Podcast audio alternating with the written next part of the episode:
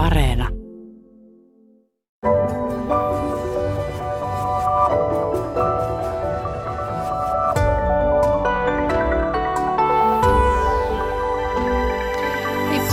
Hyvät kuuntelijat. Tänään tosiaan puhutaan vastoinkäymisistä. Ruotsalainen kouluttaja ja kirjailija Thomas Eriksson on aiemmin herättänyt suurtakin kohua ja kovaa kritiikkiä kirjoillaan idiooteista ja kehnoista pomoista ja psykopaateista. Ja nyt siis on ilmestynyt tänään tämä vastoinkäymisiä käsittelevä kirja, joka on meillä tässä keskustelun pohjana. Ilona, Ilona Rauhala ja Pekka Hämäläinen, te olette tietysti lukeneet tämän kirjan ammattilaisina, niin ehkä vähän eri silmin kuin Matti Meikäläiset, mutta mitä, mitä ajatuksia tämä päällimmäisenä herätti, että inspiroiduitteko vai ärsynyittekö?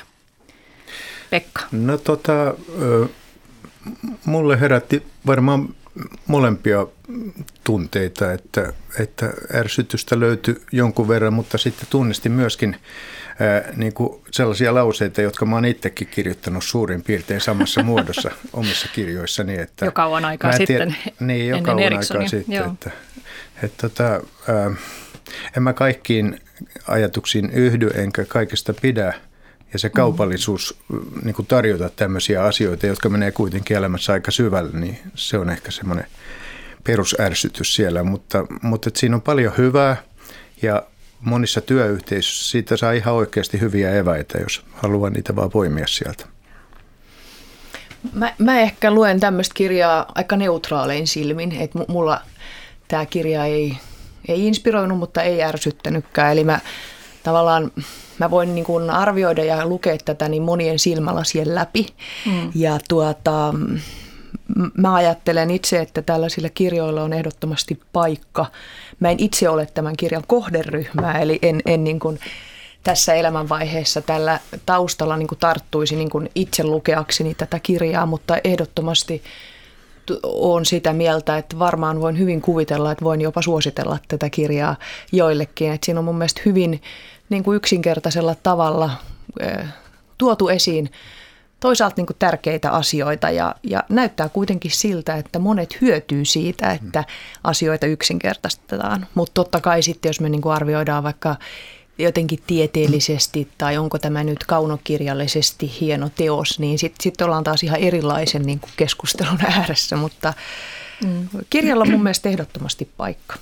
Musta me eletään semmoisessa maailmassa semmoisen sekasoron keskellä, että kaikki mikä kannustaa ja rohkaisee ihmistä on ihan paikallaan ja kyllä tästä, tästäkin kirjasta löytyy semmoisia aineksia. Joo, tämä todella yrittää kannustaa ihmisiä toimimaan, ottamaan vastuu omasta elämästään. Ja tässä, tota, tässä kirjassa tämä Eriksson, joka on siis ruotsalainen liikkeenjohdon kouluttaja, ja kirjailija, niin hän ottaa itse esille sen kritiikin, jonka kohteeksi hän joutui silloin, silloin tuota 2018, kun häneltä ilmestyi tämä aiempi kirja Idiotit ympärillä. Niin silloin häntä syytettiin Ruotsissa ja Suomessakin niin epätieteellisyydestä ja häntä pidettiin huijarina, joka levittää väärää tietoa ja esiintyy psykologina, jota hän ei siis ole. Ja, ja tota, tuona vuonna hän sai Ruotsissa myös Ruotsin skepsiksen huuhaa palkinnon. Ja tässä Uudessa kirjassaan hän ottaa tämän kohun esille itse ja hän käyttää sitä esimerkkinä siitä, että miten pitää toimia vastoinkäymisen keskellä. Ja, ja hän silloin miettii ollessaan sen murskakritiikin kohteena, että hän analysoi, että mihin hän pystyy vaikuttamaan, mihin hän ei pystynyt vaikuttamaan ja miten hän sitten pystyisi reagoimaan siihen, mihin hän ei pysty vaikuttamaan. Ja tässä tapauksessa hän sitten pystyi vaikuttamaan siihen, että hän puhui näistä näkemyksistä mediassa ja korjasi, korjasi jotakin väärinkäsityksiä, korjasi myös muutaman virheen kirjan seuraaviin painoksiin. Ja se, mitä hän ei tehnyt, oli se, että hän ei jatkanut loputtomiin jankkaamista tästä tästä tuota kritiikistä ja lakkas lukemasta niin niitä, koska hän tajusi, että hän ei pysty enää tuomaan mitään uutta esille, joka olisi hiljentänyt sen kritiikin. Ja lopulta sitten hän mietti, että miten hän voisi nyt minkälaisen asenteen hän voi ottaa tähän koko asiaan, niin, niin hän sitten päätti, että hän suhteuttaa tämän kyseisen vastoinkäymisen elämässään ja, ja pyrki yksinkertaisesti olemaan välittämättä näistä kaikista vääristä hänen mielestään vääristä väitteistä, joita häntä kohtaan esitettiin. Mitä mieltä te olette tällaisesta toimintalinjasta? kun on keskellä vastoinkäymistä. Siis se, että analysoi, mihin pystyy vaikuttamaan, mihin ei pysty vaikuttamaan ja millaisen asenteen ottaa. Se on minusta hyvä toimintatapa kyllä, että, että yleensä kun ihminen kokee ajautuvansa tämmöisiin vastoinkäymisiin, niin, niin se on niin kuin iso musta pilvi tuolla pään yläpuolella ja sieltä kuuluu jyrinä ja salamat leiskuu ja, ja täytyy vaan toivoa, että ei osu omaan päähän, mutta, mutta tota, terapiassa mä kohtaan aika paljon siis sellaisia kaauksessa olevia ihmisiä ja, ja tämä Erikssonin toimintatapa, että ruvetaan poimimaan sieltä, että mikä, mitä on oikeasti ne asiat, mitkä ärsyttää tai mitkä ahdistaa tällä hetkellä. Ja sitten kun niitä saa tuohon pöydälle käsittelyyn, niin, niin sitten se pilvi alkaa ikään kuin hälvetä sieltä ja, ja, jota, niiden yksittäisten asioiden käsittely tuntuu jotenkin ha, niin kuin hallittavammalta. Mm. Yksi ihminen mun jossakin koulutuksessa sanoi, että – hän on oppinut semmoisen tavan elämässä, että, että kun tuntuu, että kaikki tulee päälle, päälle niin kuin joka puolelta, että hän rupeaa järjestämään jonoon niitä, niitä ihmisiä tai asioita. Ja yksi kerrallaan kun tulee, niin on, on aina mahdollista kohdata ja miettiä, että mitä mä, mitä mä suht, suht, suhtaudun tämän, tähän ihmiseen joo. tai tähän asiaan. Ja, palastelee niitä joo, asioita. Kyllä, joo, kyllä joo. se on ihan hyvä tapa. Ja mä, mä ajattelin, että esimerkiksi tuo kritiikki, mikä, siis täytyy muistaa, että kriitikoiden joukossa on aina semmoisia, joiden tarkoitus ei oikeastaan krit, kritisoida siis äh, rakentavasti, vaan teilata tuo ihminen ja, ja heittää se sivu kokonaan, että, koska hän on niin epätieteellinen esimerkiksi mm. sillä perusteella. Ja että siihen ei oikeastaan auta mikään muu kuin, että itse lopettaa sen, sen, tota, sen keskustelun käymisen. Ja, mm. ja sillä pelastaa ainakin oman nahkansa. Ja sitten jos ajattelee tätä, eli Tuumas esittelee tästä tämmöisen maailman käytetyimmän valmennustyökalun vaikuttamisen kehän, joka on tuhansia vuosia vanha. Se on stoalaiset, stoalaiset kirjoittanut ja toisaalta taolaiset Kiinassa, Kiinassa ja se on 1900-luvulla tullut tunnetuksi Daniel Cardenkerin kirjasta Miten saan ystäviä menestystä ja vaikutusvaltaa. Ja se on, se on todellakin käytetyin mm. niin kuin työkalu ja mielettömän toimiva. Niin. Parhaimpia, jota mäkin käytän työssäni varmaan kaikkien asiakkaiden kanssa koko ajan. Ja, ja jos ajattelee sitten, että oliko tämä ää, Erikssonille vastoinkäyminen, niin jos me ajatellaan, että hänen kirjansa on myynyt satoja tuhansia ja hän on siis elämässään tehnyt aivan huikean onnistumisen, kuka tahansa kirjailija voisi vain unelmoida siitä tilanteesta, mikä hänellä on, että sun kirjaa käännetään 40 kielelle, niin siinä mittakaavassaan tämä on onnistuminen, että hän onnistuu kirjoittamaan jotakin sellaista, mikä herättää niin paljon kiinnostusta mediassa. Se tuo aina mukanaan kritiikkiä mm. ja hän on hyvin taitavasti mun mielestä pystynyt itseensä siinä tilanteessa johtamaan ja olemaan ylpeä tavallaan sen kanssa, mitä on tehnyt, eikä ole anna, antanut tavallaan jonkun häpeän murskata, että nyt hän menee johonkin luolaan häpeämään. Mm.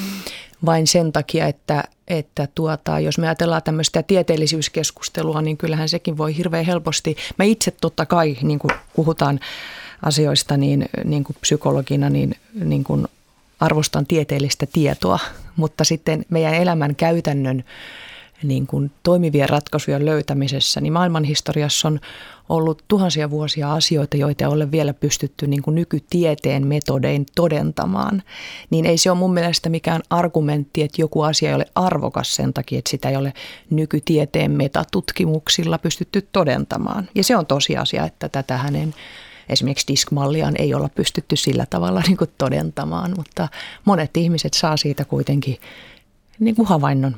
Mm. Ja, mutta mun mielestä hän on toiminut hirveän hyvin pystypäin eteenpäin. Mm.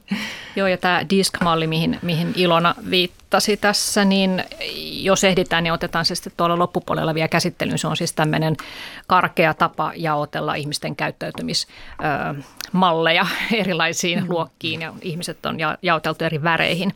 No joo, mutta tuota, tässä vielä vähän esittelen, ketkä täällä ovat keskustelemassa. Tässä äsken oli siis äänessä Ilona Rauhala, ja sinä olet siis psykologia, luennoitsija, yritysjohdon valmentaja ja erityisesti muutosjohtamisen valmentaja. Ja sitten täällä on Pekka Hämäläinen, sinä olet työyhteisökouluttaja ja perheterapeutti ja työn ohjaaja. Teet terapiatyötä ja työyhteisövalmennuksia.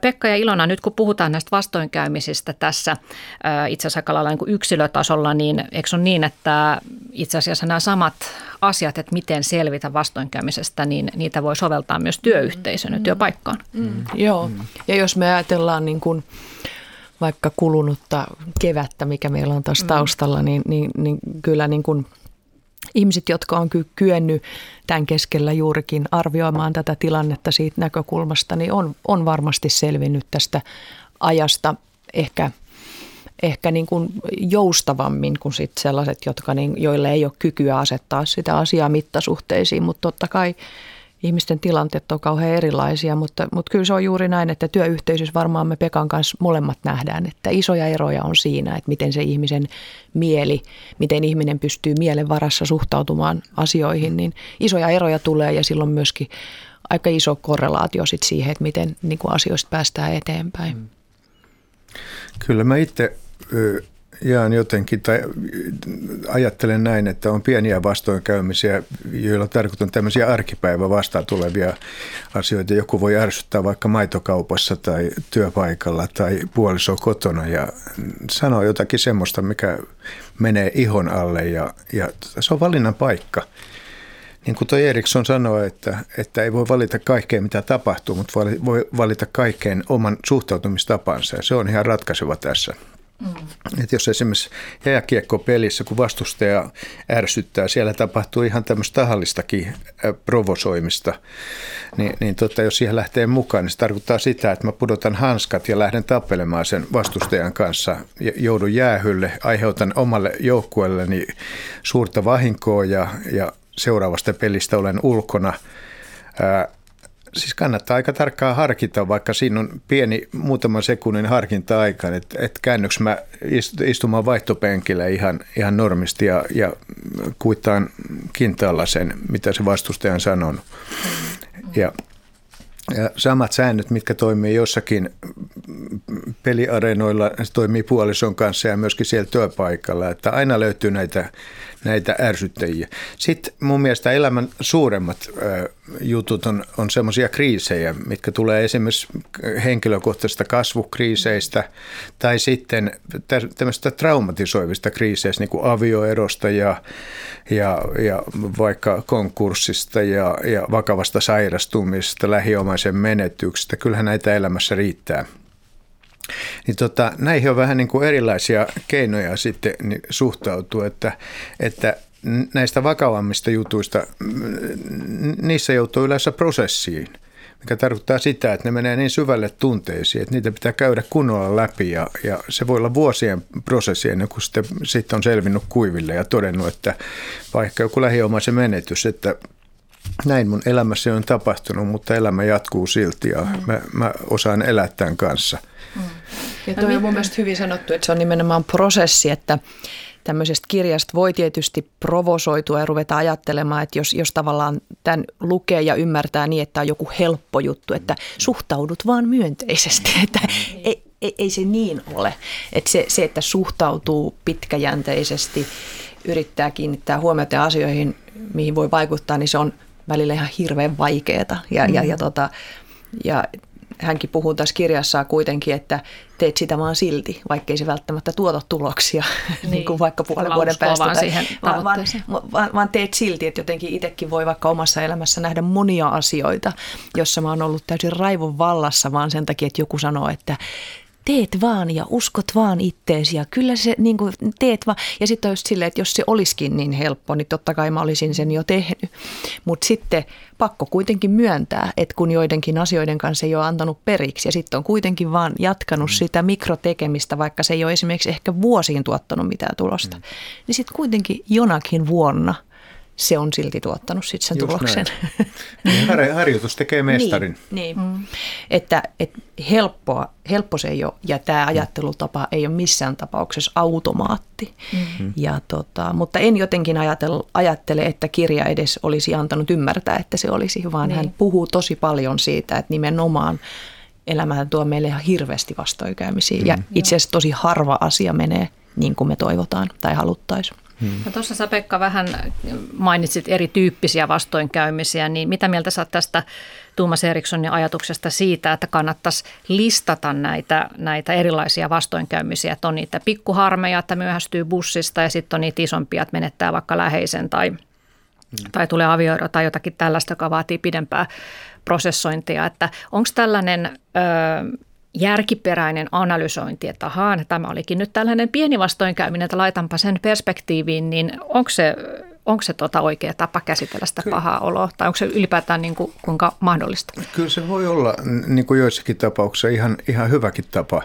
koska niin kuin Eriksson sanoi, että meillä on, meillä on tota, niin kuin arjen päivittäiset jutut, jotka eniten ärsyttää meitä ja, ja, ja on tämmöisiä vastoinkäymisiä, jos niitä miettii koko ajan, niin se, niin se negatiivisuus ikään kuin kasvaa ja, ja sitten niistä tulee todella, todella isoja ja sitten jää ikään kuin vangiksi siihen ja, ja pahimmassa tapauksessa voi jopa uhriutua johonkin, että joku työkaveri on ilkeä esimerkiksi semmoiseen. Mm.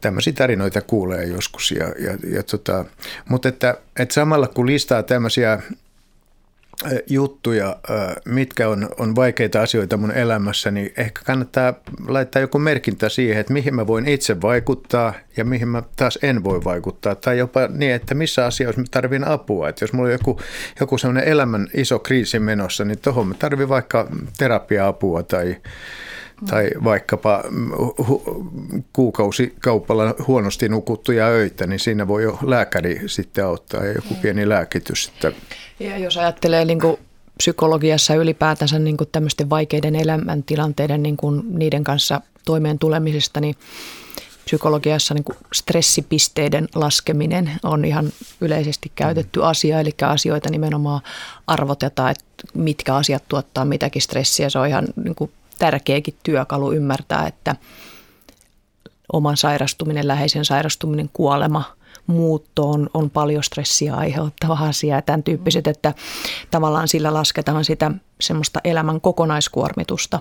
Ja on kauhean paljon jos ajatellaan, että jollakin on hirveän stabiili elämäntilanne ja sitten on aamulla tota jääkaapista pensasmustikat loppu versus se, että toiselta on ehkä läheinen kuollut ja ehkä on saanut itse jonkun vakavan diagnoosin ja ehkä puoliso on jäänyt työttömäksi ja lapsella on, on tota koko ajan ongelmia koulussa, niin sitten kun on vielä jääkaapissakin aamulla pensasmustikat loppu, niin se voi vaan olla niin kuin se, että se kamelin selkä katkeaa, koska mm. se kokonaisloadi on niin suuri ja se on kauhean ymmärrettävää sitten, että joku pieni asia voi tehdä semmoisen niin sanotusti breakdownin, mm. mutta sitten taas se, että se on semmoista, että sulla ei oikeasti ole mitään mitään hätää, kaikki on tällä hetkellä tosi hyvin ja nyt ne oli vaan loppu. Ja sitten se siihen, niin se on tavallaan semmoista elintaso niin kuin stressailu, joka voi oikeasti sanoa, että hei aseta tämä asia mittasuhteeseen, mutta sitten jolla on se kokonaisloadi, niin se voi olla just se iso juttu, että, että, että se ihminen tarvitsee tosi paljon myötätuntoa, että joku Tästä asiasta tämä Eriksson on just yli. näistä, niin näistä pikkusista mm. ongelmista, että, että tota,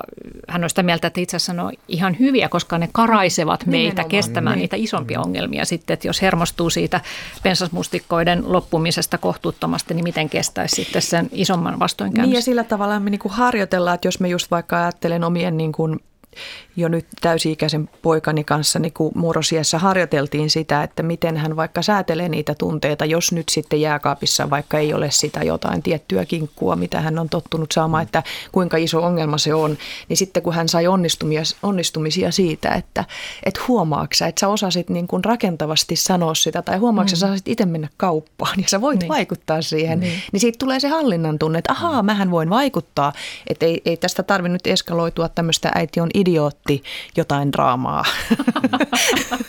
niin, niin, siis, ja, ja, eks, niin, niin, niin, niin, mutta et, et, et elämästä tuli helpompaa, Joo. kun me löydettiin niitä hallinnan keinoja siihen. Mm-hmm. Mä jatkan vielä sen verran, että tuosta listojen tekemisestä, että, että kun työyhteisössä mä oon, mä oon käyttänyt tämmöistä tai antanut ihmisille mahdollisuuden puhua, puhua, kartoittaa sitä, että mitkä asiat täällä mättää, niin tota, me on tehty sen jälkeen sitten se, semmoista toista listaa, että mikä, mikä täällä toimii, mitkä asiat on hyvin – Ja ne vähän niin kuin vastahakosti rupeaa tekemään sitä, mutta kun ne tekee, suostuu siihen kuitenkin. Sieltä löytyy ihan uskomattoman pitkiä listoja. Ja, ja tota, sitten se, sit se näkökulma ikään kuin muuttuu, että siihen surkeen ikkunaruudun viereen tulee toinen ikkuna, jossa onkin niitä onnistumisen kokemuksia, hyviä juttuja ja, ja toimivia ihmissuhteita. Ja, ja, ja pomokin on joskus ihan kiva, että, niin. että niin kuin, niin.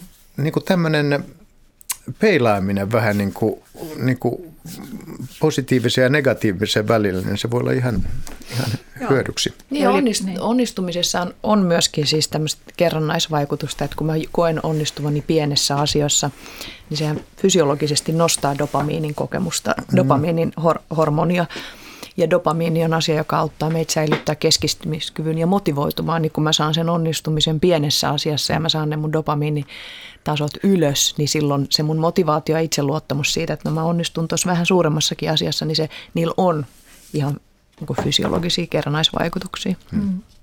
Ja toi voisi olla ihan hyvä harjoitus itse kullekin, että, että jos on vähän hankala vaihe elämässä ja tuntuu, että ei mikään suju, niin katsoo sinne taaksepäin, että mm. rupeakin luettelemaan, tekee listaa siitä, että missä kaikessa mä oon onnistunut, mm. niin kuin Erikssonkin tässä kehottaa, että mm. hän aloitti jopa siitä, että kun hän sai nuorena ajokortti, niin sehän oli jo onnistuminen, mm. eikä se ole itsestään selvää saada sitä, niin tuota, mm. kun niitä pistää luetteloon, niin huomaakin, mm. että itse asiassa onkin niitä onnistumisia enemmän mm. kuin vastoinkäymisiä ollut elämässä. Joo. Just näin.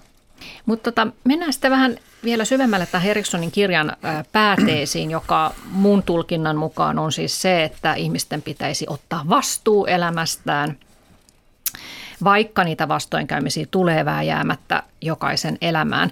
Ja Erikssonin mukaan ei ole mitään merkitystä, että mitä ihminen tietää tai mitä hän osaa, vaan mitä hän tekee. Et jos esimerkiksi pomo pyytää tekemään jotakin, mikä mikä tuota sinusta on moraalisesti väärin tai suostut lastesi vaatimuksiin saada jotain, vaikka se ei sinusta olisikaan hyvä idea, niin se päätös ja teko, mitä, mitä siitä sitten teet, niin on ihan omalla, omalla vastuullasi. Ja, ja hän myös sanoo tai puhuu siitä, että ihmiset usein valittaa kaikenlaista, mutta eivät näe, että ovat itse hankkineet itselleen sen ongelman, että esimerkiksi hänen, siis siteeraan häntä, että ylipainoinen ei näe, että hän on itse ahminut kaiken sen roskaruuan, työhönsä kyllästynyt, ei näe, että hän on itse päättänyt jäädä kaikiksi näiksi vuosiksi työpaikkaan, jota vihaa tai ongelmakoirien kanssa kamppaileva ei muista, että hän on itse ollut suostunut ottamaan lemmikit perheeseen ja ei ole nähnyt sitten vaivaa niiden kouluttamiseen. Hmm. Mitä mieltä olette tästä Erikssonin pääteesistä, että, että tuota, ihmiset eivät muista sitä tai hahmota sitä omaa vastuutaan hmm. elämästään? Hmm. Kyllä se on minusta niinku, niinku myöskin mun kirjojen niin semmoinen pääteema ja pääteesi, että, että, että jotenkin ihan avainasia, että, että mun täytyy vastata itse omasta elämästäni. Mm. Mutta se ei ole, se ei ole aina niin, niin, niin helppoa suinkaan tehdä ja, ja, ja tota, mitä se vastuun ottaminen sitten, sitten käytännössä on, niin esimerkiksi siinä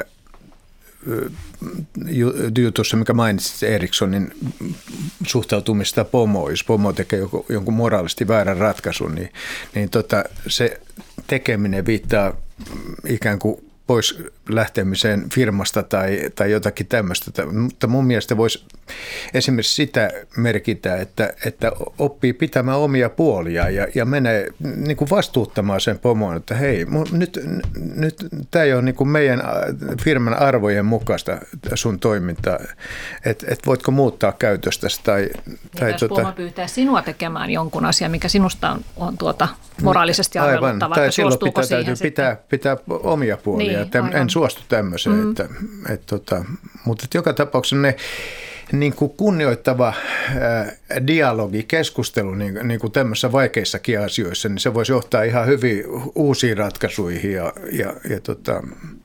Joo. Jos ajattelee tätä, tämä on tosi vaikea kysymys, koska tämä on, tämä on niin kuin jotenkin just se, että ollaanko me vapaita valitsemaan vai ollaanko me niin kuin olosuhteittemme uhreja, niin molemmat on totta. Ja se voi olla, että joo, kyllä, meillä on kaikilla valinnanvapaus valita, miten mä toimin tässä hetkessä. Sitten kuitenkin, jos me ajatellaan tämmöistä, niin kuin, että miten ihminen saa käyttöönsä kyvykkyyden tehdä valintoja, niin siinä on kuitenkin kysymys tosi paljon sit siitä ihmisen semmoisesta mielentämisen kyvystä – Ja mielentäminen on kyky, joka ei kehity ihmisellä itsestään, vaan se kehittyy niin kuin varhaisesti lähtee kehittymään jo vauvana, lapsena, mm. nuorena. Ja tota, me ollaan kauhean eriarvoisessa asemassa siitä, että miten meidän mielentämisen kyky on elämän aikana ää, kehittynyt. Ja silloin, jos se on kehittynyt kauhean vajavaiseksi tai ihminen on traumatisoitunut, on ollut tosi paljon niin kuin ohitetuksi tulemista, ehkä hylätyksi tulemista, kaltoinkohtelu, ihan tämmöisiä niin kuin graaveja asioita, jolloin ihmisen, ihminen on hyvin turvaton niin kuin jo rakenteeltaan. Ni, niin se, sekin on fysiologinen tosiasia, että turvaton ja, ja, ja tota, ihminen, jonka mielentämiskyky on tosi rakentunut tosi vajavaiseksi, tämmöinen ihminen saa paljon heikommin omista aivoistaan käyttöön alueita. Mitä se mielentäminen tarkoittaa? Mielentäminen on kykyä olla tietoinen omasta mielestä ja toisen ihmisen mielestä ja käyttää sitä tietoa hyväksi vuorovaikutuksessa ja toiminnassa. Ja mielentäminen on kyky, joka kehittyy vuorovaikutuksessa. Se on asia, joka lähtee kehittyä heti vauvana. Hmm. Ja, tuota, ja silloin niin kun, ää, on, on, on hirveän, voi, voi ja, ja mielentämistä voi kehittää sitten tietysti myöhemmin, mutta silloin jos se on kehittynyt alun perinkin heikoksi tai ihminen on hyvin turvaton, niin siihen tarvii tosi paljon terapeuttista apua tai kuntouttavaa apua. Mm. Ja, ja tällainen ihminen, joka on turvaton, niin tosiasiallisesti sellainen ihminen ei pysty hyvin pitämään omia puoliaan, ei uskalla kertoa, jos on eri mieltä, ää, ei uskalla kokeilla uusia asioita, koska se turvattomuus on niin todellista. Mm. Ja, ja, ja siinä mielessä niin kun tämä näkökulma voi tuntua tosi armottomalta ja onkin tosi armoton niin kuin siihen todellisuuteen peilatessa. Että et, et, et to, silloin kun sä olet terve, sä olet kasvanut terveeksi, sun, sun mieli on terve, niin silloin se on juuri näin. Mutta se on vähän sama asia, että jos ihminen on, ei ole jalkaa, niin sitten sille kä- sä että valitset vain kävellä, mm. niin sä et voi valita kävellä, jos sulla ei ole jalkaa. Sä tarvitset siihen apuvälineitä, sä tarvitset siihen tukea. Niin tavallaan mielestä on, on niin tosi tärkeä ymmärtämä sit myöskin se, että se voi, tämmöinen voi olla kauhean syyllistäväkin ajatus. Mm. Että, ja, ja tuota, että esimerkiksi asiat on, on monimutkaisia. ne on monimutkaisia. Ja, ja se, että joo, se on sitten oma valinta ja sitten tosiasia on se, että, että tota, että onko ihminen edes tietoinen, että on saatavilla apua. Elääkö hän semmoisessa maassa, missä on saatavilla apua. Meille mm. Suomessa on mieletön määrä. Me eletään hyvässä ennustettavassa yhteiskunnassa, jossa on mieletön määrä terapeutteja, valmentajia. Sun on mahdollisuus saada apua. Mm. Mutta on paljon maita, jossa ihmiset ei ole millään tavalla tällaisen niin kuin edes avun piirissä. Eikä täälläkään kaikki pääse niin, terapiaan. Niin, että et se on myös niin kuin se tosiasia. Sen takia mun mielestä aina kun niin kuin mä jotenkin ajattelen, että tämän kirjan kohderyhmää on ehkä sellaiset niin kuin työssä käyvät toimintokykyiset ihmiset, joilla on niin kuin e, mutta sitten kuitenkin tosiasiassa meilläkin, jotka ollaan työssä käyviä, hyvin suorituskeskeisiä ihmisiä, vaikkapa minä itse, mm. niin kyllä mulla on ollut esimerkiksi paljon mielen traumatisoitumista, joka on vaikuttanut siihen, että mulla oli esimerkiksi monia vuosia ylipainoa. Ja ei se johtunut siitä, että mä en tiennyt, miten mä söisin tai mitä mä tekisin, vaan sitten vasta kun mä oon niinku ymmärtänyt sitä niinku syvemmin, mistä on kysymys. Mutta siihen mä pystyin vaikuttamaan, että mä en koskaan luovuttanut sen kanssa. Mm. Mutta se oli tosi hidasta niinku parantua mm. siitä ja tavallaan ää, löytää se, se juurisyy siihen alkuun. Ja se, se on tavallaan niin kuin se, että se vastuunottaminen, joo, kyllä, kyllä mä olin mm. itse vastuussa siitä, mitä mä suuhuni mm. laitoin, mutta olinko mä vastuussa siihen, että mulla oli sitä turvattomuutta, mä olin seurausta jollekin. Joo. Niin siinä mielessä nämä on filosofisesti ja käytännössä tosi monimutkaisia asioita, mutta yksinkertaistettuna kyllä sit lopulta kuitenkin tässä hetkessä mä valitsen. Joo. Joo. Mut, Mä voisin tähän jatkaa sillä, että kyllä mä, mä niin kuin allekirjoitan tuon iloinen ajatuksen siitä, että, että, että jos on kovin syvälle menneitä traumoja, niin ja, ja tota, nämä perustavat suhteet niin kuin varhaislapsuudessa on, on, on olleet vaikeita ja siellä on ollut juuri tämmöisiä hylkäämiskokemuksia sun muita sivuttamista, ohittamista, niin, niin niiden kanssa joutuu tekemään paljon töitä, mutta toisaalta mä haluaisin ajatella positiivisesti, että, että kaikilla ihmisillä pitää olla kuitenkin mahdollisuus, mm. niin kuin semmoinen kasvun mahdollisuus ja muutoksen mahdollisuus. Mm. Ja tämä Erikssonin kirja, jos se sysää jonkun esimerkiksi ajattelemaan sitä, että onko totta, että voinko mä jotenkin ottaa vastuun mm. omasta elämästäni sen sijaan, että mä syytän koko ajan ulkopuolisia ihmisiä tai mm. vanhempiani tai mitä ne tahot sitten onkin tai opettajaa tai muuta niin kuin, tai pomoa. Mm. Että aina löytyy syylliset niin kuin ulkopuolelta. Mm. Niin jos sen asenteen pystyy muuttaa, että, että mitä mä voin tehdä itse omalle elämälleni ja, ja, ja, ja tarviiko mä siihen jotakin tukea ja, ja, ja, ja jotakin semmoisia ihmissuhteita, jotka tuot, pystyy antaa turvallisuutta mulle. Mm niin, niin saanko mä silloin auki jonkun semmoisen, mitä vaille mä oon jäänyt. Mm. Ja, ja tota, se on musta aika arvokas juttu. Ja sillä, sillä tavalla ajateltuna niin kuin, niin kuin joku tämmöinen kevyeltä vaikuttava kirja voi antaa sy- sysäyksen johonkin uuteen asennoitumiseen. Ja parhaimmillaan se voi antaa sysäyksen, parhaimmillaan se voi joku kokea kauhean syyllistävän. Mm. Et niin, siinä on se kaksiteräinen miekka. Mm. Joo, ja tässä tota, kun nyt tästä lapsuuden traumoista puhuttiin, niin kieltämättä aika kylmältä vaikuttaa tämä Thomas Erikssonin kanta, että hänen mielestään menneisyyteen ei yksinkertaisesti pidä takertua, ei pidä uhriutua, se on pelkkää huomion hakemista ja hänen mukaansa psykologiassakin jo viimeisen kymmenen vuoden aikana on alettu kyseenalaistaa ihmisten menneisyyden kaivelemisen todellinen arvo, että se on vaan haavojen auki repimistä, että pitäisi enemmän mennä siihen suuntaan, että – miten ihminen niin kuin tulevaisuudessa rakentaa sitä elämäänsä. Mm. Ja että se menneisyys ei saa määritellä sitä tulevaisuutta, vaan pitää omalla työllään sieltä nousta pienin mm. askelin. Että tämä on se hänen viestinsä, mutta kieltämättä niin todella todella niin kuin yksinkertainen. Ei, ei mikään estä kokeilemasta sitä, mutta aika monet ihmiset yrittää omalla työllään ja ne pääsee johonkin pisteeseen, mutta sitten ne huomaa, että mulla on joku sellainen kipukohta, mikä tulee jatkuvasti niin kuin esimerkiksi mun ihmissuhteissani, että, että mä en uskalla antautua esimerkiksi ihmissuhteeseen tai niin kuin vuorovaikutussuhteeseen toisten ihmisten kanssa. Mä, mä oon koko ajan niin kuin varuillani tai varpaillani ja, ja tota, ne on mun mielestä semmoisia viestejä, että, että sitten kannattaa kysyä, että voiko tälle tehdä jotakin. Ja uhriutuminen on aina huono strategia. Se on vuorovaikutuksellisesti hirveän uuttavaa. Se on, se on niin kuin, mutta jos me ajatellaan aikaulottuvuuksia, niin tämä menee sillä tavalla, että helposti niin kuin tämä menee vähän niin kuin heilurina usein tämä, että mihin nyt pitää keskittyä tulevaisuuteen vai menneisyyteen vai nykyisyyteen. Meidän ihmisten mieli on siitä, siitä niin kuin erityinen, että meidän mieli toimii koko ajan monessa aikaa ulottuvuudessa. Meidän mielessä on kaikki menneisyys läsnä, mutta me ollaan myöskin kykeneväisiä mielen varassa kuvittelemaan tulevaisuutta ja sitten meillä on tämä nykyhetki. Ja se, että Tuuma, tämä Eriksson – niin kategorisesti sanoa, että nyt ei enää kiinnitetä menneisyyteen, niin se on just tavallaan tämä, jota, jota tietyssä genreissä on jo se on vanha ajatus, että keskitytään vain tulevaisuuteen.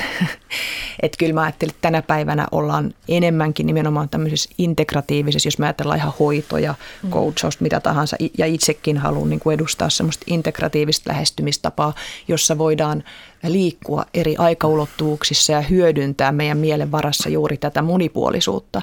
Mutta siinä mä oon Erikssonin kanssa samaa mieltä, että jos me ollaan yksipuolisesti vain tutkitaan menneisyyttä, niin se saattaa vahvistaa sitten sitä vain niitä traumakokemuksia. Et, et se fokus pitäisi aina olla siinä, että no mitä on nyt, mutta mutta ei niin, että jotenkin laittaa laput silmille, mitä on tapahtunut tai ollut mm. totta.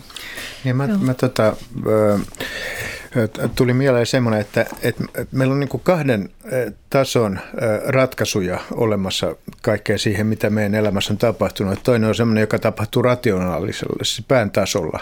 Että me, että me voidaan ni, niin kuin tehdä listoja ja, ja sitten ruveta poimimaan niitä ja, ja, ja etsi, etsi ratkaisuja ja kysyä, että mitä mä voin tehdä tälle asialle. Sitten on semmoisia juttuja, niin kuin läpikäymättömiä tunnetason ongelmia, jotka menee, mä puhun sydämen tasosta siinä, että pitää kohdata se kipu, mikä sinne on joskus tullut, että koska, koska se varaan niin kuin, niin kuin rakentaminen, niin, niin se, se ei onnistu pitkässä juoksussa.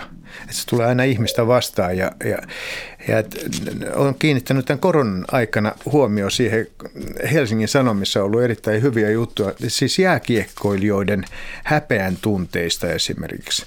Että ne, on, ne on alkaneet puhua, nämä jätkät, jotka tähtää NHL ja, ja, ja tota, pelaa kovaa peliä, niin, niin tota, ne on alkanut puhua tämmöistä tunteista avoimesti ja, ja, ja tota, ovat saaneet apua myöskin siihen. Ja, ja, ja tota, Yksi jääkiekkovalmentaja on terapia, terapeuttikoulutuksessa sen takia, että hän voisi niin kuin paremmin valmentaa näitä, näitä tulevia pelaajia niin kuin, niin kuin sillä sydämen tasolla. Että se kysyy, mä kysyn, että mistä, mistä puhut tota, niin kuin pelaajien kanssa. Niin mä puhun peloista, mä puhun syyllisyydestä, mä puhun häpeästä. Ajaa.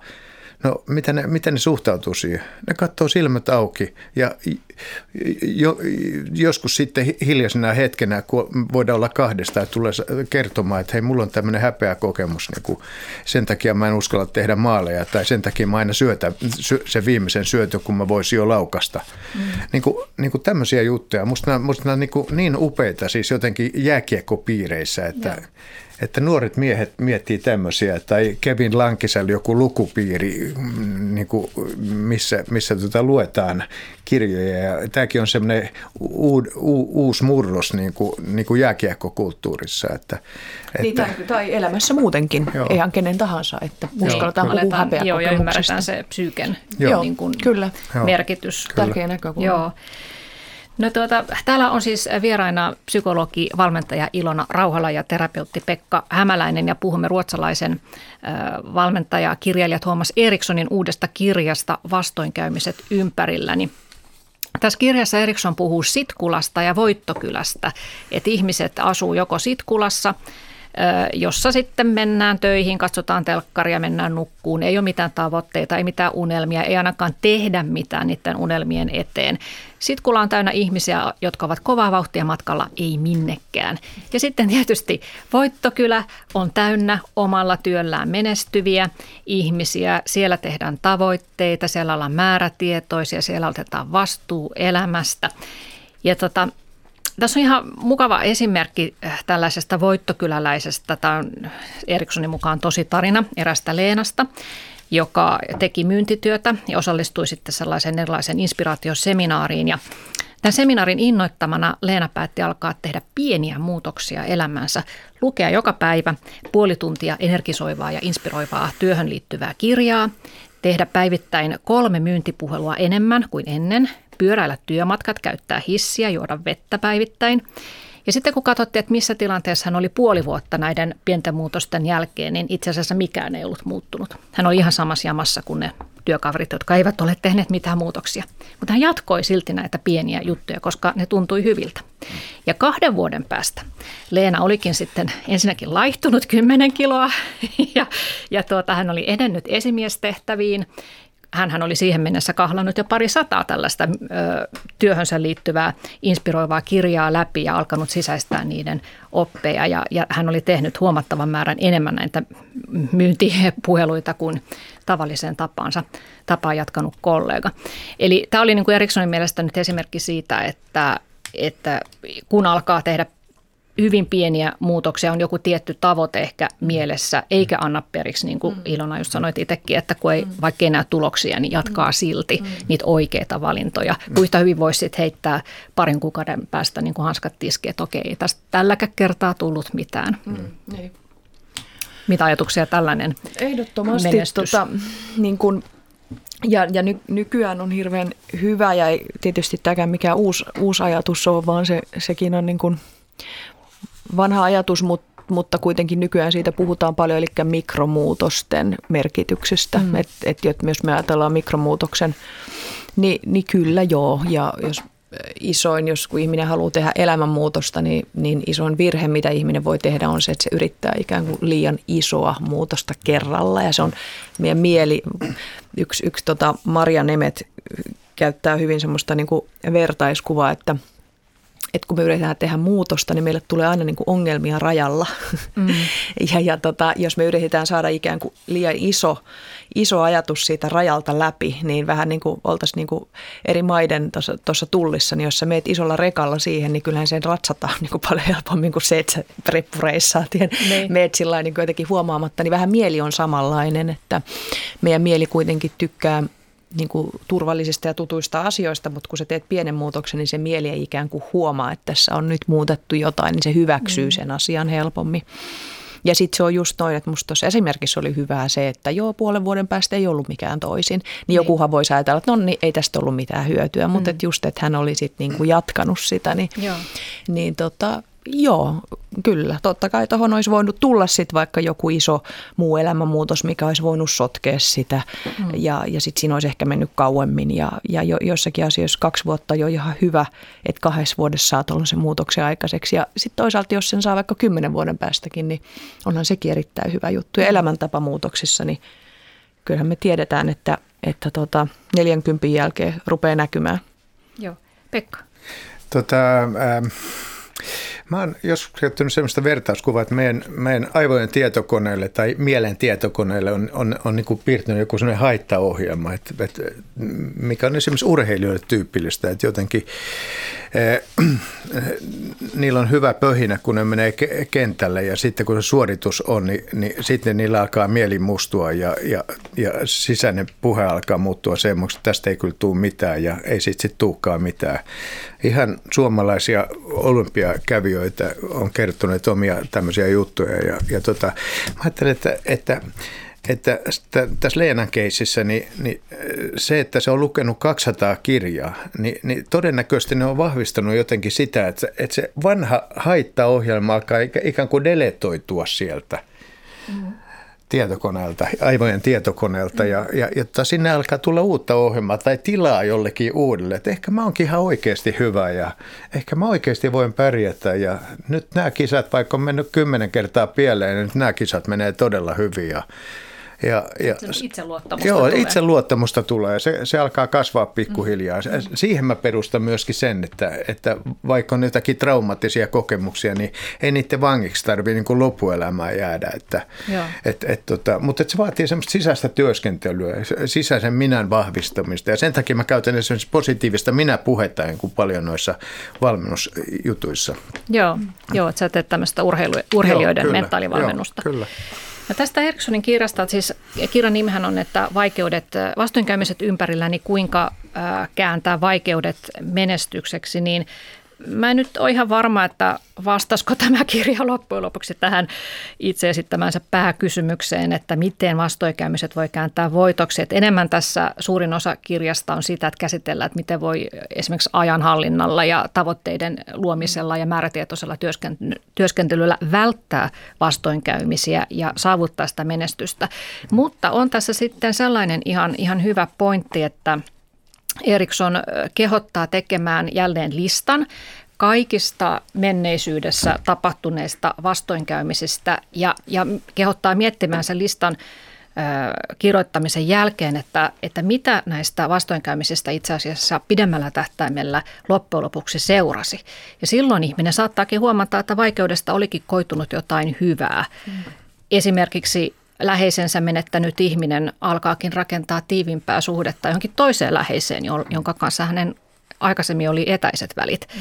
Tai Eriksson käyttää itseään esimerkkinä, että ennen kuin hänestä tuli tällainen ö, miljoonia tahkova menestyskirjailija, niin hän kirjoitti 20 vuoden ajan kymmenen kirjaa, eikä yhtäkään niistä julkaistu.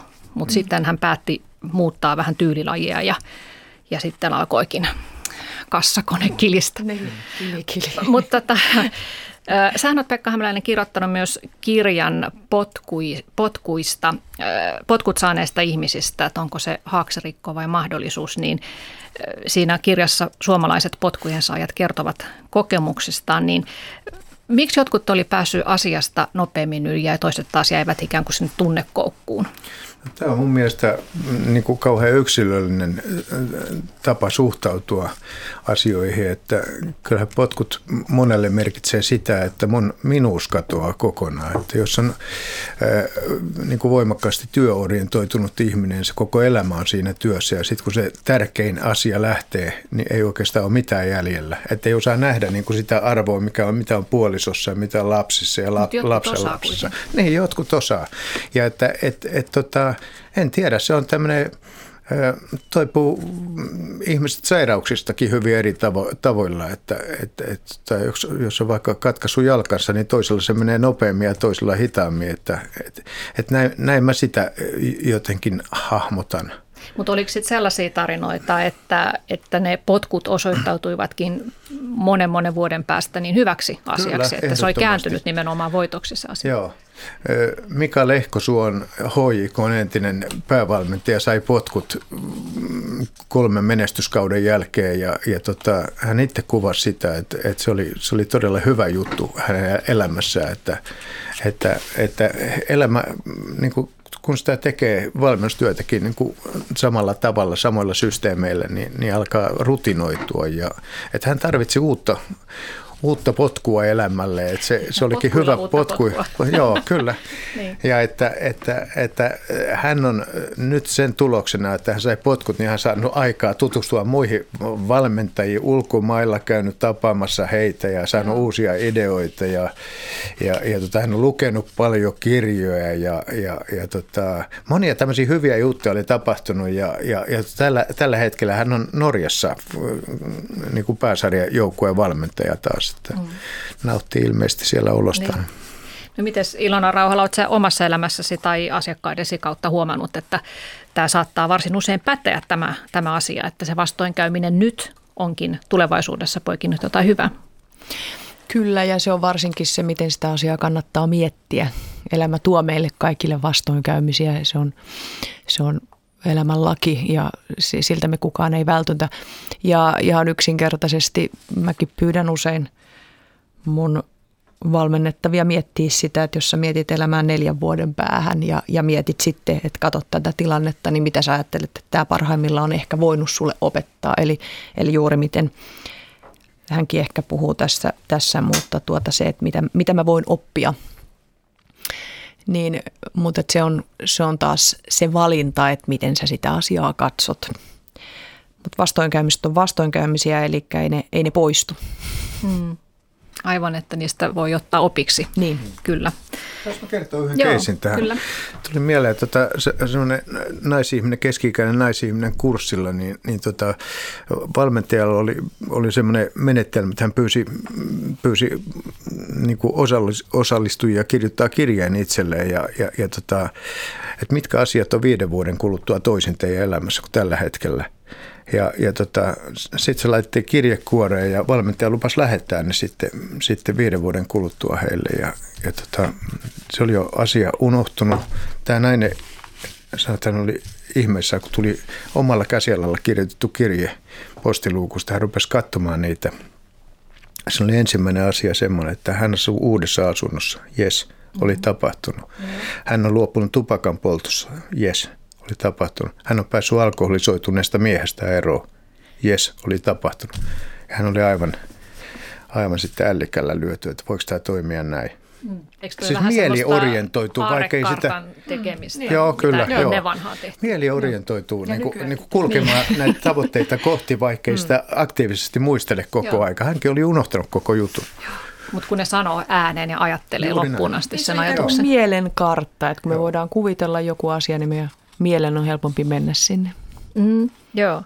No mitä mieltä olette sitten Erikssonin jälleen aika kylmä, kylmäverisestä neuvosta, että kannattaa tuota, ö, deletoida elämästä kaikki ihmiset, jotka eivät tue sitä sinun tavoitettasi, että tai ei ainakaan kannata kysellä neuvoja vääriltä ihmisiltä, että jos perustaa firman, niin ei kannata kuunnella toimistossa kaveria, joka ei milloinkaan ole omistanut omaa firmaa tai, tai ei kannata ottaa neuvoja yliopiston professorilta, joka ei välttämättä tiedä hänen mielestään tosielämästä mitään.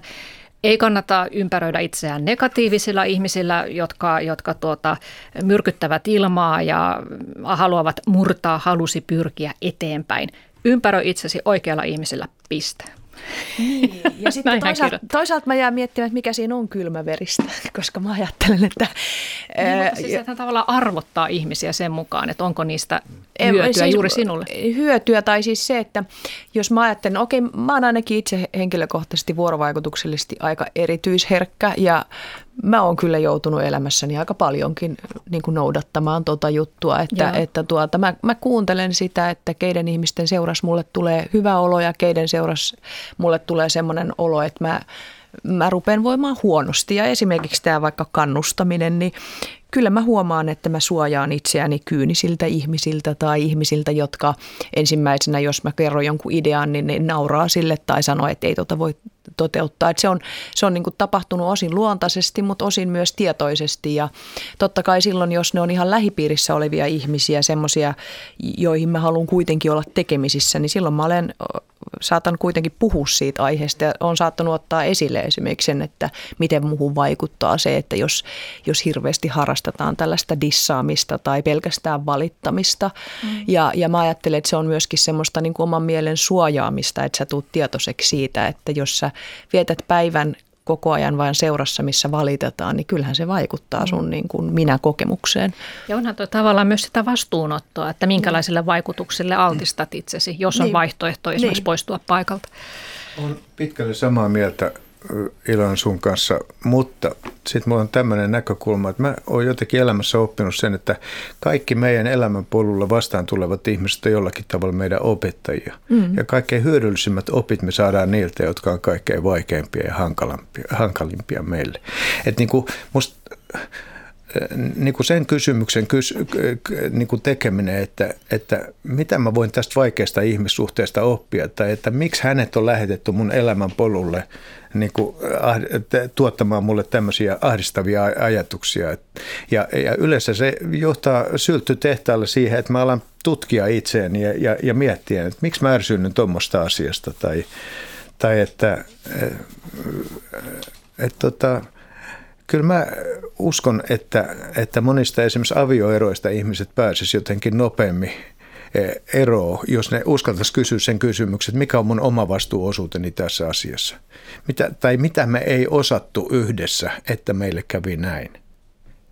Niin ja, ja ehkä ne on vähän eri asioita siis mm. siinä mielessä, että se, että meillä on lähi-ihmissuhteita, meillä on meidän omat lapset, vanhemmat, sisarukset, nämä, ne on niin kuin eri kategorisissa asioissa, mutta tavallaan jos on ideana se, että on kahvi, kahvila, jossa on pöytä, jossa ensimmäisenä haukutaan aamulla poliitikot ja sitten sen jälkeen haukutaan niin kuin naapuriyrittäjät ja sitten haukutaan niin kuin, tota, asunnon talomies, niin tavallaan se, että miksi jos mä en voimaannut siitä, niin miksi mä menisin jonnekin muualle kahvilan aloittamaan päivää, niin, niin siinä mielessä se on mun mielestä. voi valita itse. Niin, että tavallaan tämän tasoisesti, että ne on, ne on vähän ehkä eri kategorian olevia asioita ja, ja, ja asia on taas, niin kuin sanotaan, a little bit more complicated than mm. this. Mm.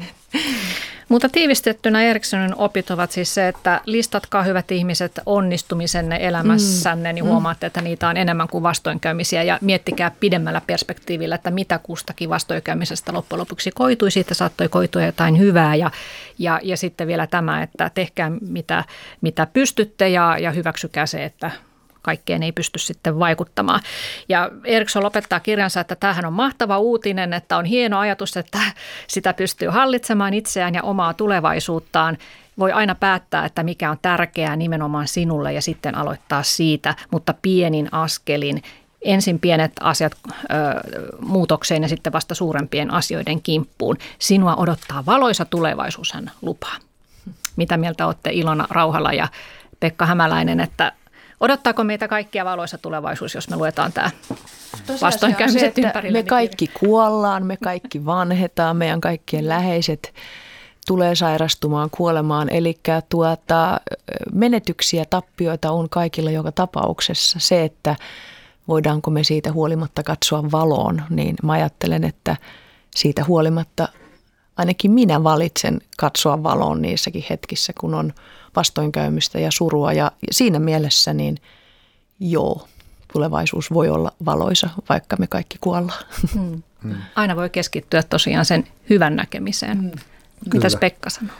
Ei tähän kauheasti lisättävää, tuo oli aika, aika hyvin sanottu. Kyllä mäkin uskon, uskon valoisaan tulevaisuuteen ja on se sitten mitä tahansa. Kukaan meistä ei tiedä mitä se on, mutta, mutta että valoa kohti. Valoa kohti vaikka syksyä päin tässä kohta mennään, mutta valoa voi aina, aina nähdä tulevaisuudessa. Kiitoksia Pekka Hämäläinen ja Ilona Rauhala. Kiitos. Ja mukavaa päivänjatkoa, hyvät kuuntelijat teille. Kiitos.